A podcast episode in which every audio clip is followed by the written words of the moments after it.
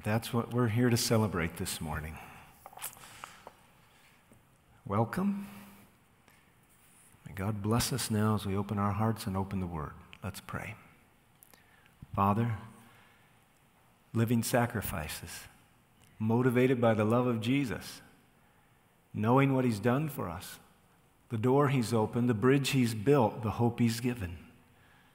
And I'm praying now, Lord, may we be more resolute, more focused, and more determined that this work should be strong to the finish. Bless us now as we consider Christian education in its full spectrum. And guide us, I ask, in Jesus' name. Amen. I'm going to start out in a way that's going to challenge everybody just a little bit, but I've got to do it. I have a book on my shelf entitled The Denial of Death by Ernest Becker. The premise of the book is that human civilization is ultimately an elaborate symbolic defense. It's a mechanism against the knowledge of our mortality.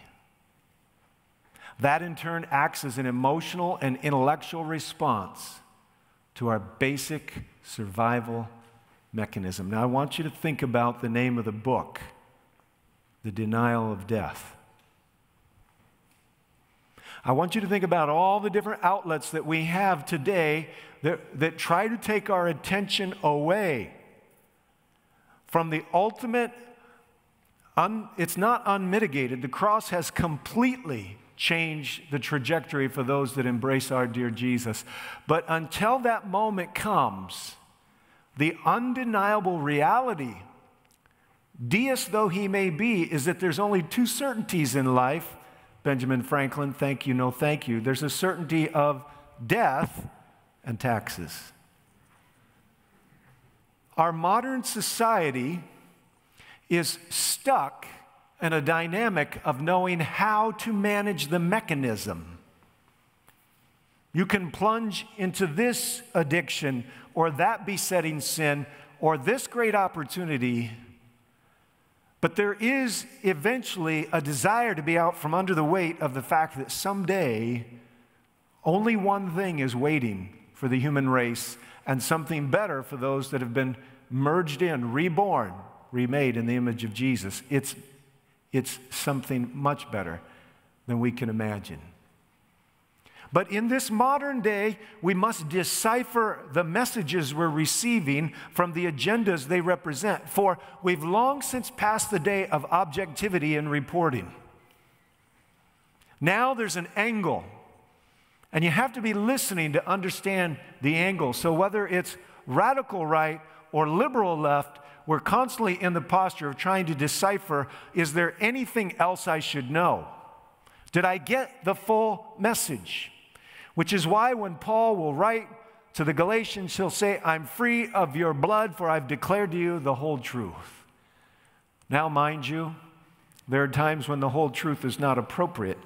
It needs to come in pieces in the right time, in the right way, but that's not the subject of my presentation today. The subject of my presentation today is the peril of Adventist education. And the first thing I want to talk about, which is not one of the main points but undergirds the whole thing, is the dynamic of fear that has racked our society. Now, in the month of April, Michael Klompas, medical doctor and masters of public health in the Harvard Medical School, wrote an article about mask. Now, Wear the mask where you need to wear the mask. Wear the mask according to what you need. As I said in the first service, don't step out in front of a car, but we are going to have to keep crossing the street. But I do want us to be informed. If you're concerned about carrying something or giving something, make an informed decision. So they took this initial article that he wrote, and the right was making a heyday of it, suggesting that there's no need for masks which is absolutely not my point and absolutely not theirs. But because that was happening, because we can't have honesty in communication, they had a follow up correspondence on June 3 called Universal Masking in the COVID 19 Era. The last paragraph is all I'm going to read. It's only two paragraphs long. You can look it up. This is from the New England Journal of Medicine. So, I've attempted to bring you something this morning that I hope will mitigate the dynamics of fear and make you prudent and proper, thoughtful and sensitive without simply falling into one camp or the other. But most of all, my goal is to remove your fear. I'll read the last two sentences. A growing body of research shows that the risk of SARS CoV 2 transmission is strongly correlated with the duration and intensity of contact.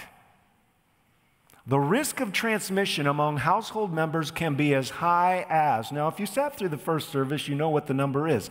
If you were living with someone who had COVID, they're suggesting the option, the idea, the potential of you getting it has a number. What is that number? Get your number. If you're living with people who have COVID, if someone in your house has it, what is the percent likelihood that you'll get it? You got your number? The number they give is 40%.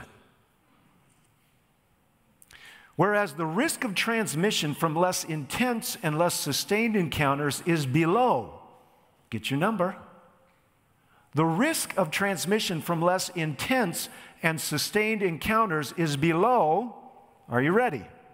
Got your number? One, two, three, four, five. That's their number, 5%. Now, why am I doing this? One more sentence. The finding is also borne out by our recent research associated mask wearing with less transmission of SARS CoV 2, particularly in close settings. So I guess there were three sentences, one more. We therefore strongly support the calls of public health agencies for all people to wear masks when circumstances compel them to be within six feet of other for sustained periods. Now, what am I trying to do? I'm trying to calibrate this thing the right way so you know when to wear it and when not to wear it. So this morning, some of you are and some of you aren't. That's a personal choice. Praise the Lord. We respect all of you for the spectrum you're in and the journey you're on. We don't know all of your circumstances. We don't know if you live with someone who's immunologically suppressed. We don't know if you live with someone who's elderly. We don't know about your own health. So we want to respect it. At the same time, quoting from Ernest Becker's book, The Denial of Death, I want to read two paragraphs to you. The first one is by Kierkegaard, the famous psychoanalyst. And this is what he says. Now, I'm going to set it up before I read it to you because I've heard all kinds of stories being a pastor in this community. I know there's people, they won't put a mask on even if a Mack truck's going to run them over. All right? And I know there's people that have actually been holed up in their house for months without ever going out. Now, I'm not here to cast judgment on either side. I'm here to recalibrate the needle. I'm especially here thinking about our young people today because if we are not careful, we will mentally and psychologically traumatize a whole generation. Now, I'm not a psychoanalyst. And while I would never support all of any psychoanalyst's writing, I find this to be very telling. One paragraph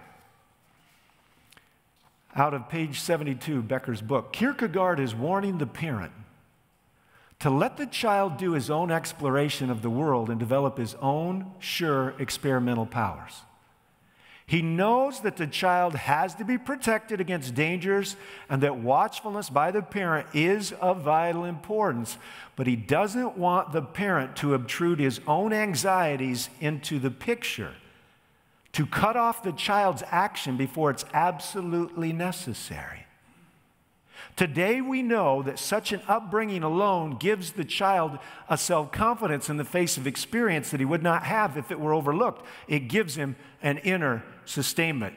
If you didn't catch the sentence in there about the parent obtruding his own anxieties onto the picture, you missed the point. Statistically speaking, from zero to 17, there is one one hundredth of a percent. These are the statistics of those who have actually died from COVID. Now, that means when you take out the immunologically suppressed group, that number probably goes to a thousand or a ten thousandth of a percent. What is my point? My point is that if you project the anxiety of the modern media into your family and onto your children, you will categorically run them backwards on the mental health spectrum. Just a little farther in the book, towards the end, page 210. In the segment on mental illness, the more you shrink back from the difficulties and the darings of life, the more you naturally come to feel inept, the lower is your self evaluation. It is ineluctable. If one's life has been a series of silent retreats, one ends up firmly wedged into a corner and has nowhere else to retreat. This state is the bogging down of depression. And hear this last sentence fear of life leads to excessive fear of death. Now, if our children are to grow up like calves in the stall, Ellen White's quote, reference to the scriptures,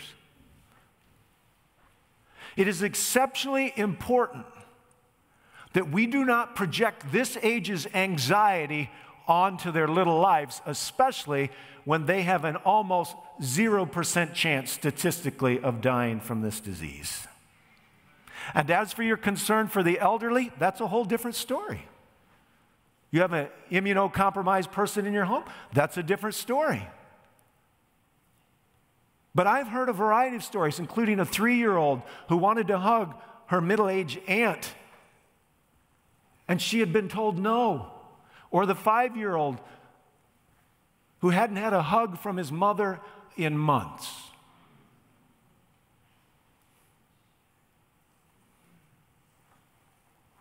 Now, I fear that the pall that is cast about is such that discerning is disappearing. So I'm appealing to you. Remember that all your days were written in a book before any one of them came to be. And your children need to know they will live as long as Jesus wants them to live without that is presumption.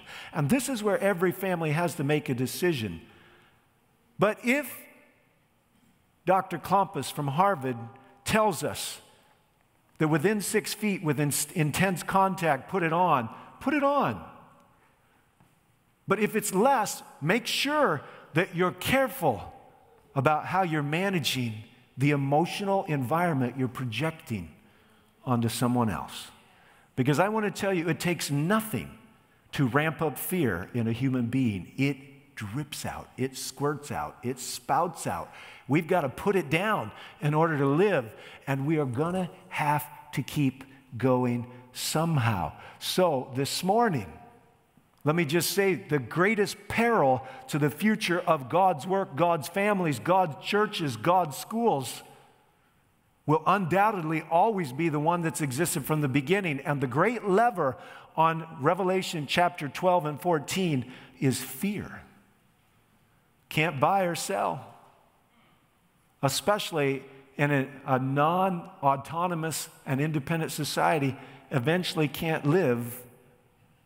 Folks, I am here today to challenge the dynamic that's out there intelligently, prudently, wisely, compassionately, but it's absolutely imperative because I'm quite confident. Now let's roll into the education side of this. I am very confident that if we come to a moment where we must sustain an online model for Christian education, we are going to furlough Christian teachers left and right like you've never seen before. We're going to see Christian education take a hit that it has never, ever taken in the experience of the Seventh day Adventist Church. And while we should not and must not run contrary to objective dialogue and data, we must also recognize that we will never be able to tamp down the elemental concern with our mortality. The denial of death is something that it appears that some think we have the complete ability to control, and I'm here to assure you today it just ain't the fact. So don't step out in front of a moving truck But keep crossing the street, friends, because we're going to have to go forward somehow. And all around this globe, people are coming to this. I had somebody say to me the other day, You realize that when the stock market crashed, it took about a year and a half for the depression to really be on us. What about the deaths of despair? What about the economic hardship that led to multiple levels of increase in deaths of despair? You can't just print two or three trillion dollars of money over and over again and think there's not going to be a payday on it. Somehow we're going to have to figure out how to keep going. That's my point. And if in your home you're projecting something else, then you're actually leaving a mental health legacy that will be absolutely playing into the hand of the enemy of your children's souls. Take your Bibles this morning, if you would and open them up to the Gospel of John, John chapter 12. John 12. The first peril of Seventh day Adventism will be easy for you to listen to. Very easy. John chapter 10, looking at verse 12.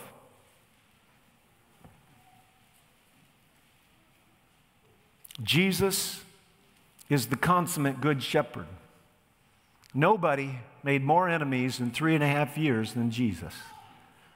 He can have the Sanhedrin tracking him down, he can have the Sadducees, the Pharisees, and the scribes hot on his tail when they're not mad at him, the, the, the, apostles, the 12 disciples, and the rest of his followers can be questioning him. His own parents can think he's crazy, and the masses will leave him behind. Jesus was absolutely committed to only one thing the faithful shepherding of the flock in the attempt to turn back the battle at the gates because Satan had almost completely hijacked the mentality and the culture of the Israelite experience in the days of Christ.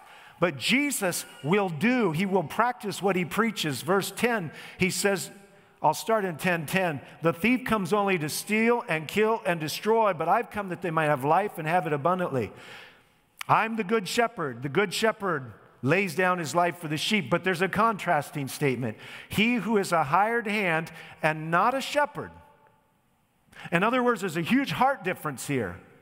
Who's not the owner of the sheep and it's not just a financial interest that's involved here, sees the wolf coming and he leaves the sheep and he flees, and the wolf snatches them and scatters them. He flees because he's a hired hand and he's not concerned about the sheep. I'm here to tell you the first peril of Adventist education in this moment is cowardly, proud, half hearted, dishonest preachers. And you can all say, Amen. All right?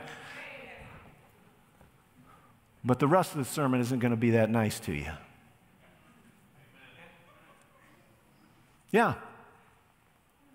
You can't train a pastor that the church school is in the way of the progress of the church. You can't have a pastor who won't take advantage of the megaphone God's given him. You know, pastors sometimes don't know much, sometimes they know more than people think. But the one thing they do have is they have this little bitty beige thing hanging on the side of their cheek. It's called a microphone. And they get to be the ones that call cadence for what really matters for God's people on the way to the heavenly, heavenly home. Pastors have to be bold enough in private to talk to people who are making bad decisions. They have to be discreet enough about timing. They have to be willing to listen. They have to be fundraisers. Sometimes they have to be reformers, and very few people like that. But the idea that a man or a woman fulfilling a shepherding role would run away from the responsibilities and the challenges that it takes to keep a church school going. And by the way, through the years, I've always said the hardest thing I ever do is help keep a church school going. Now, mind you, if you get enough people in your school, it can take a long time before crisis sets in. When you're running a little school with 24 kids in it, or 12 or 6, you can be staring death at the door every year we going to open this place back up or not? I've overseen a church where, where we had just one little bitty classroom with one young, inexperienced teacher. Yes, she made some mistakes. It wasn't my job to point them all out. I was running scrimmage for her. I was running interference. I was winning her confidence so that in the end she could get a kind word of course adjustment.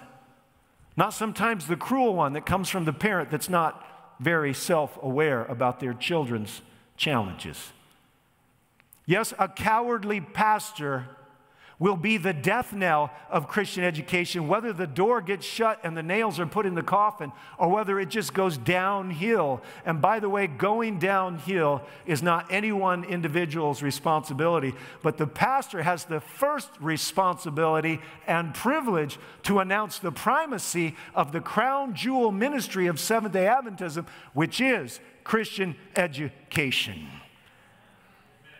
Proud men thinking that in their own wisdom they're going to produce something new to turn this thing around. We don't need them. Have hearted shepherds who don't understand that, yes, they're going to give up a few pieces of relational leadership flesh on the way, but it'll be worth it. Some kid will be in school that wasn't there before. Take a few risks because the church doesn't have a big war chest to fund over there, but they believe in it and they're going to do something about it. Write a check out of their own account we need honest preachers who can face their fears, move forward in faith, challenge the rest to do it, and not be afraid because the education of our young people means now more than it ever did before.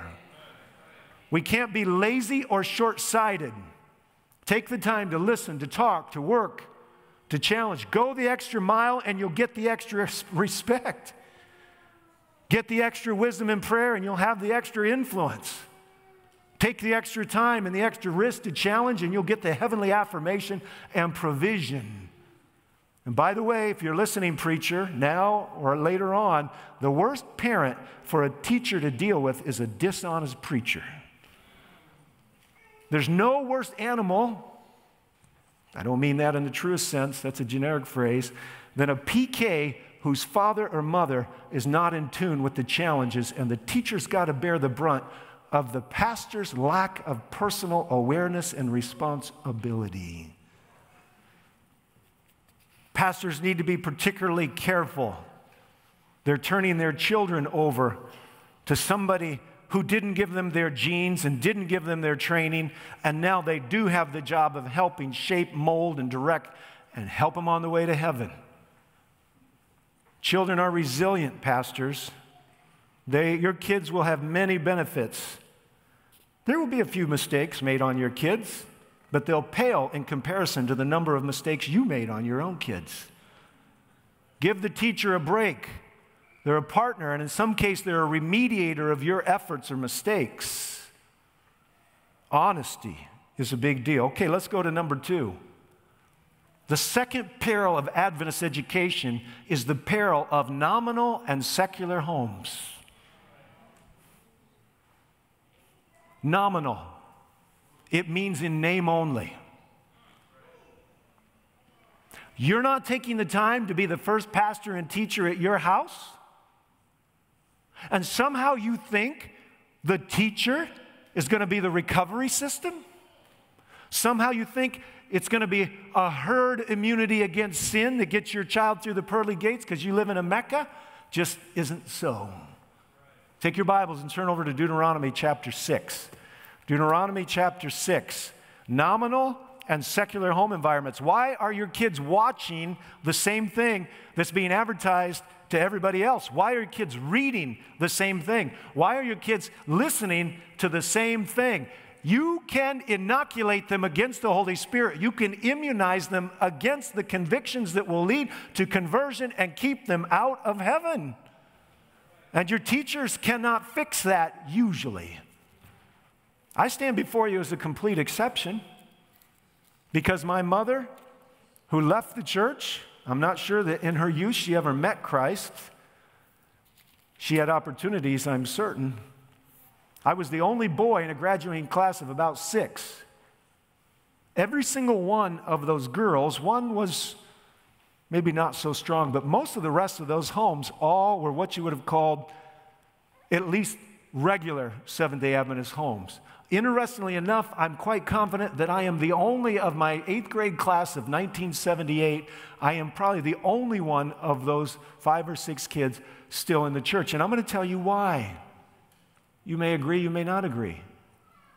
Because I was in an environment with no profession of Christianity. I was in a place where it was just clear to me Jesus was not the center of anything here. But my classmates all came from Seventh day Adventist homes where I suspect the influences, I'm going to be real, I'm going to go really careful here. Because I know their parents, many of them dedicated parents. But I do know this if we want the best opportunity for our kids, there's going to have to be more than the cultural class of Adventism sitting on the airplane to heaven. We're going to have to move up into the first class of principled, prioritized living. God's church, God's mission, the broken, the lost. Nominal and secular home environments are used to watching and doing what everybody else is doing. And don't you make me feel uncomfortable, Pastor. Sorry, we've moved on from point one. We're on point two now. Don't you make me uncomfortable. Don't you make me inconvenient. This is what the Bible says Deuteronomy 6 5. It says, You shall love the Lord your God with all your heart, with all your soul, and with all your might. That's not happening in a lot of homes. Oh, nobody's bad. There's nothing quick to tag. It's just what Kenda Creasy Dean calls in her book Almost Christian moral therapeutic deism. In other words, all that gobbledygook means nice people with no sense of obligation to anybody. They're not going to do anything really stupid, and embarrass you, but they're not committed to anything but themselves.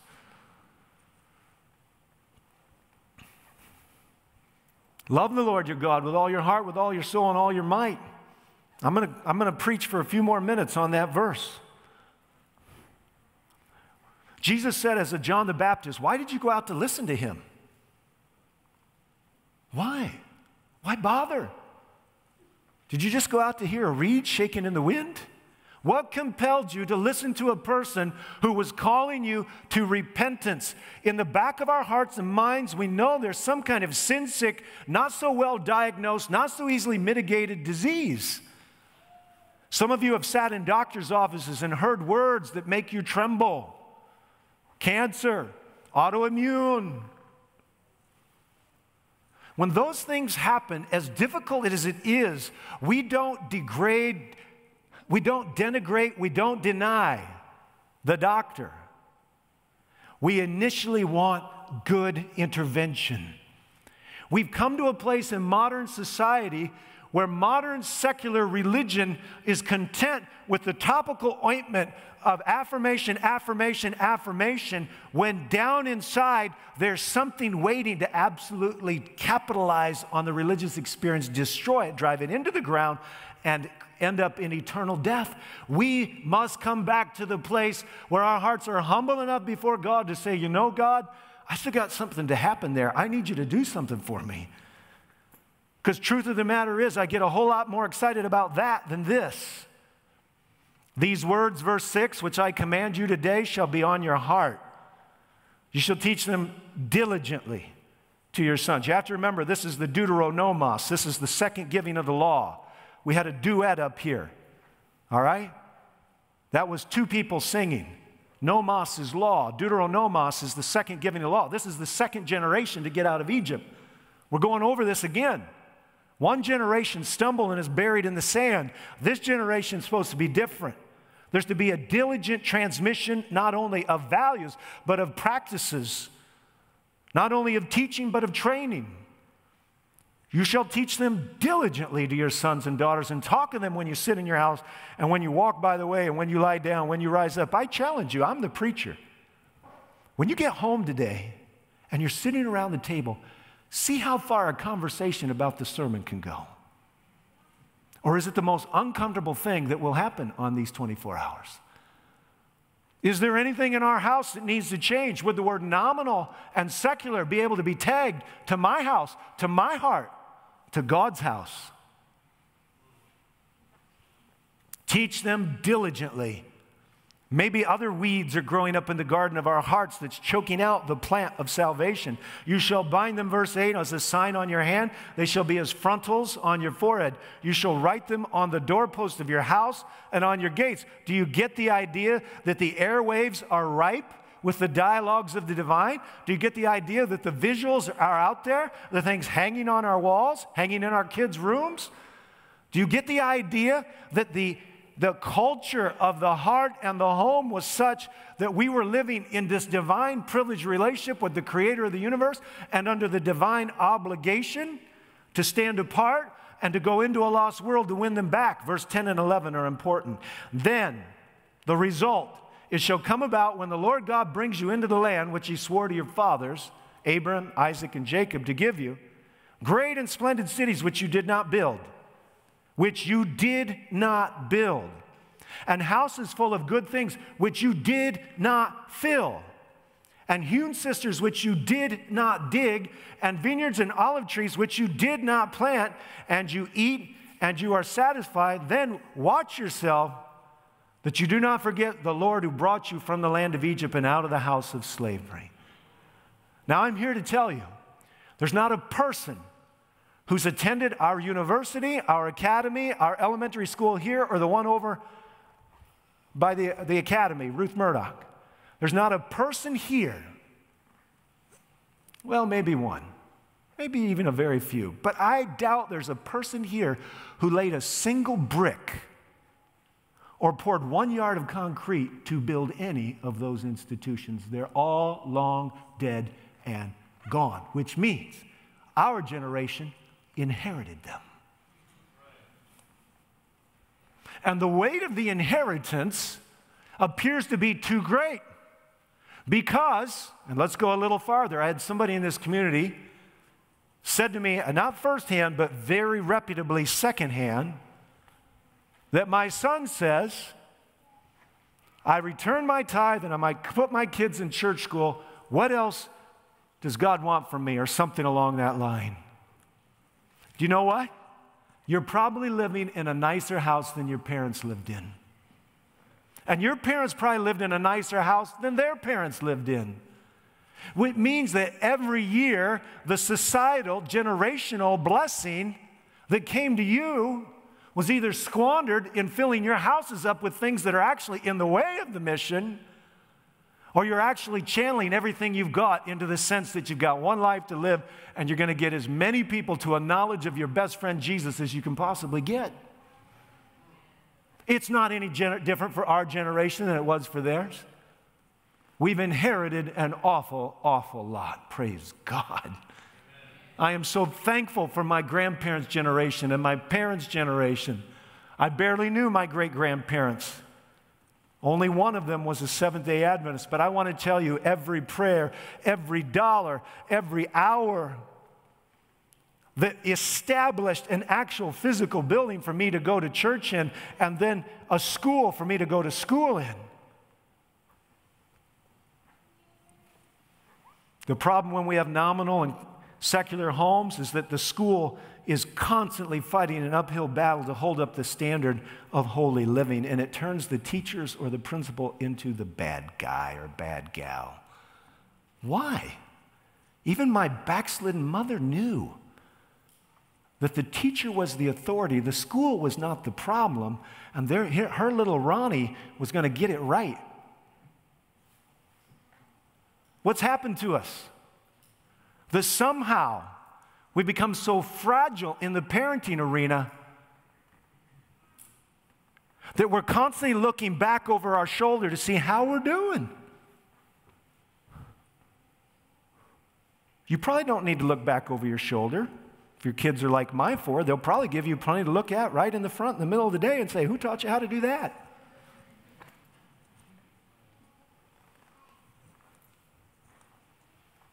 The insecurity that results in the parenting mindset from the absence of true depth of person in Christ leaves them malleable to public opinion and other people's ideas, and it leaves them manipulatable by their own children. And that is parental malpractice.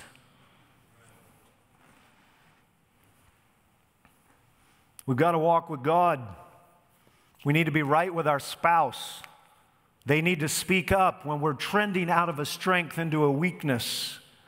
We need to be well informed as to our responsibilities. How long has it been since you picked up the book Adventist Home, Child Guidance?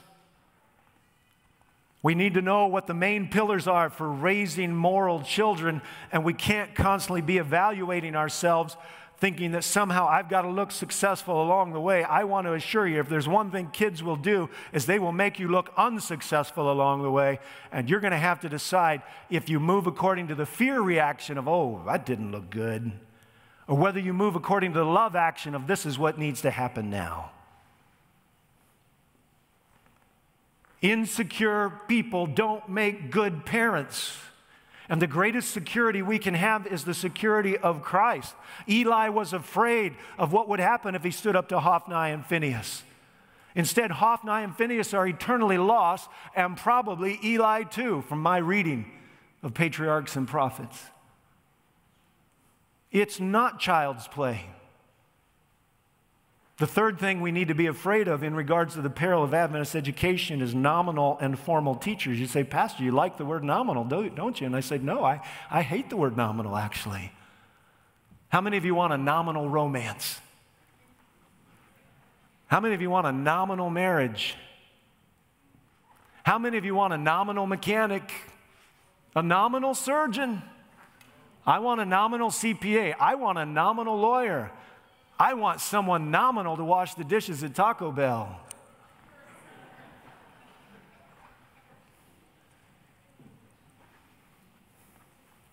Jesus said to our church, I wish that you were hot or cold. Now, I want to tell you, we have so many dynamic and vibrant teachers.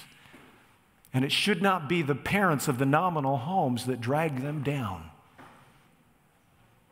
But if you're a teacher listening to me here today or aspiring to the great work of the ministry of education, you need to know something. The fear of the Lord is the beginning of wisdom. And since I started my sermon on cowardly, proud, half hearted preachers, you need to know that if you run into one, you better be standing on the rock so you can respectively hold your ground.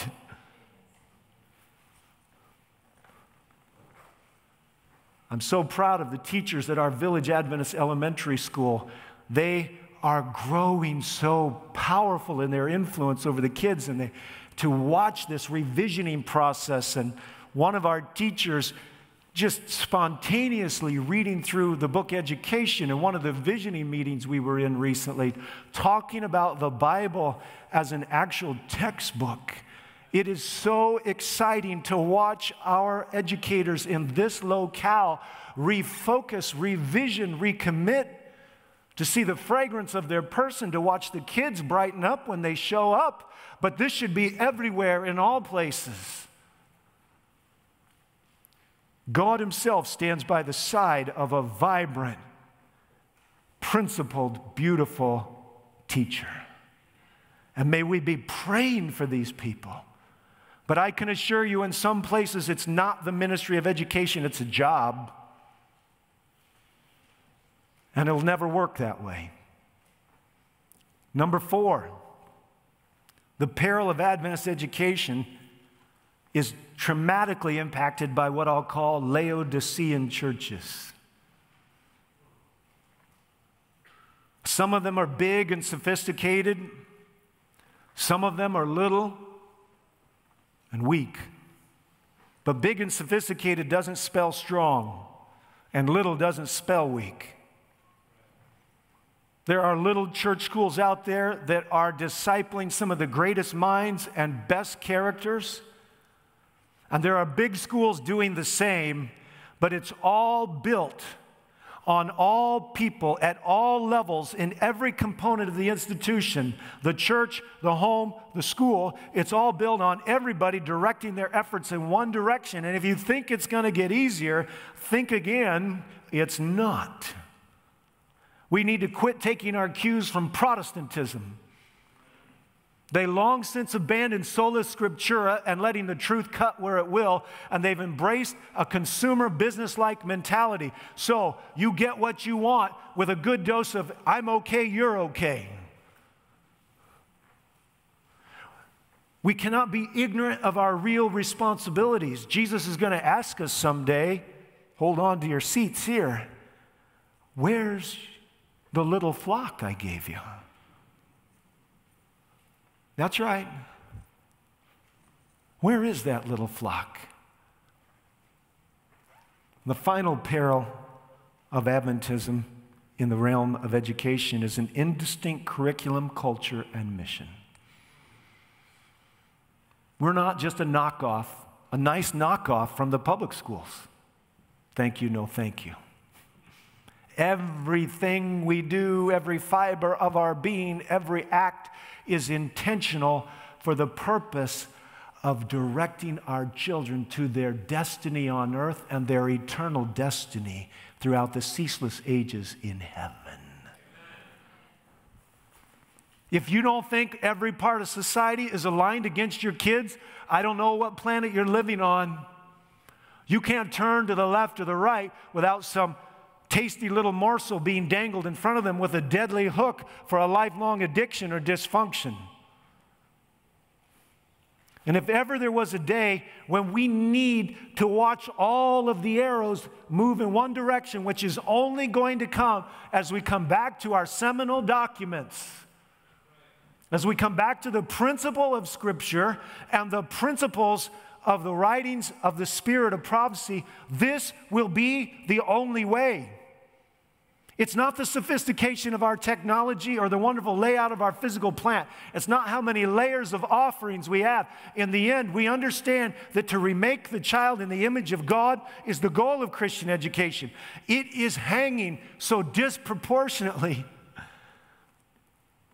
on the prayerful, intentional, unbending focus of moms, dads, teachers, and preachers who all have just one goal they can see that the day is fast approaching, Jesus soon will come.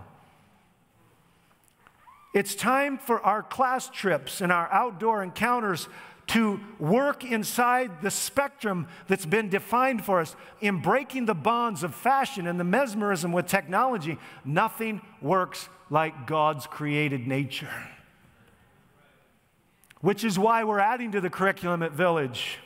It's not just a journey to Camp Sable, which is wonderful. Praise God, one of the nicest camps you're ever going to go to. But now it's going to be an encounter in the hills of Kentucky and Tennessee, coordinating with Southern University. Now it's going to be an outdoor laboratory in the Keys of Florida. It's also going to be the pristine, bonding, building wilderness of the Boundary Waters. It's not just those, it's the fact that there's a beautiful 30 some bed garden outside our school with a beautiful pergola and a brand new in process barn going up out there. It's the very fabric of who we are bending back to that way that can break the mesmerizing spell of this age. No more entertainment parks. Thank you, no thank you. Have we never read any of these books that talk about the difference between recreation and entertainment? The chief subjects of the study in these schools of the prophets was sacred history. What kind of history did I say? Sacred history. Why not teach this in the constructs of the great controversy? Why not show them that the, the iron and the clay wouldn't bond together and it doesn't matter what Charlemagne did or Napoleon or Hitler? Why not go into the details that show God turning the tide of history? My wife bought me a book at Goodwill. That's one of the better places to buy books. Fits my budget because I have a church school to keep going. How about you? I read an interesting story in there about the bridge at Remagen. Hitler knew the Rhine was like this big moat. And he knew if he could blow up all the bridges across the Rhine, he could be relatively secure. But this one bridge, the Allies captured. And they flooded across that bridge and got enough of a beachhead, if you want to call it that, on the other side of a river. And the demise of fascism and Nazism was doomed.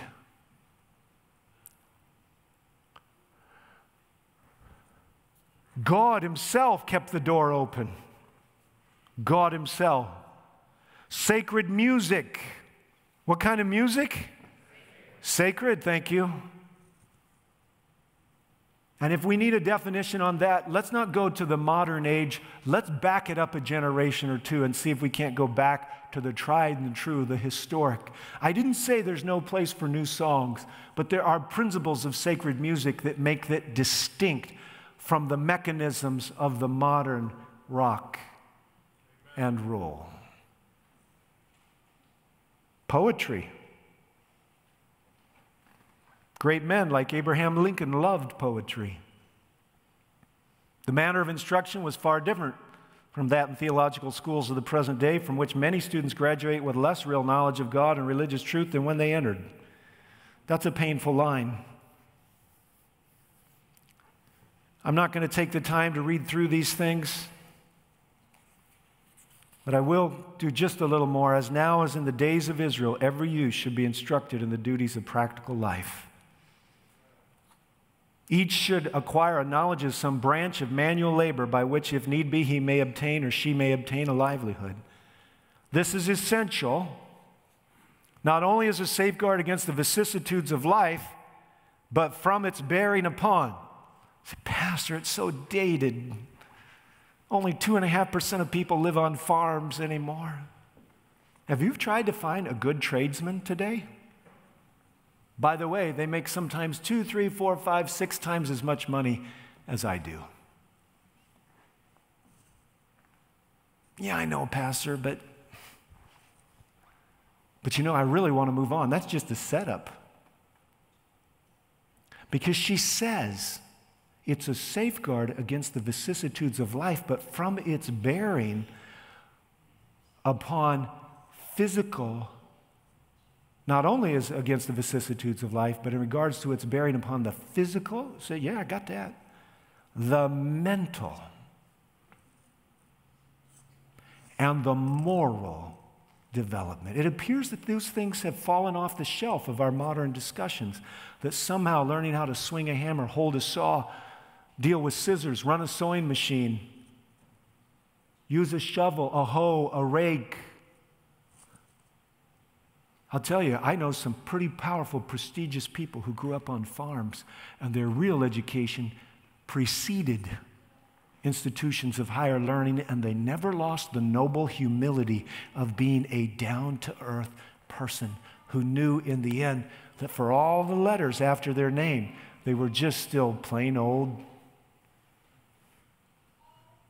What does the moral and mental componentry of laziness have to do with Christianity?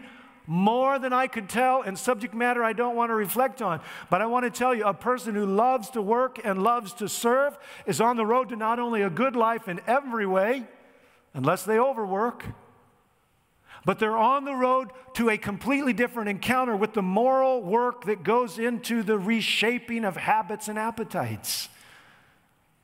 It was a crime in ancient Israel to raise a child who did not know how to work a trade.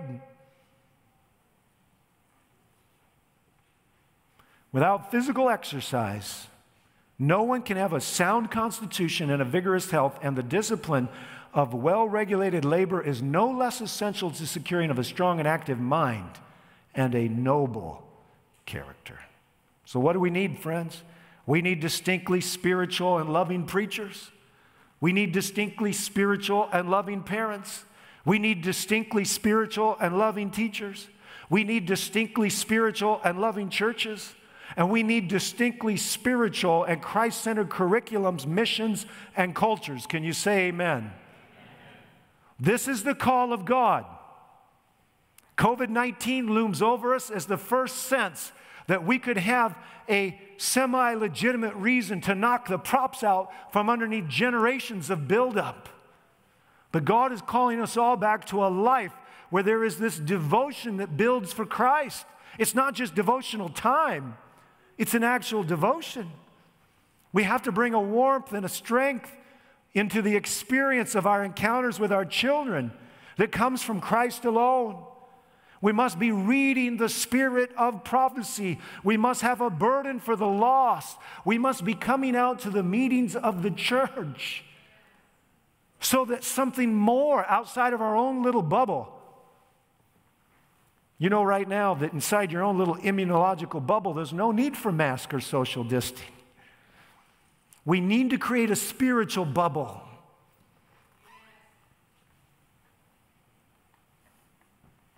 So, what does distinct spirituality look like?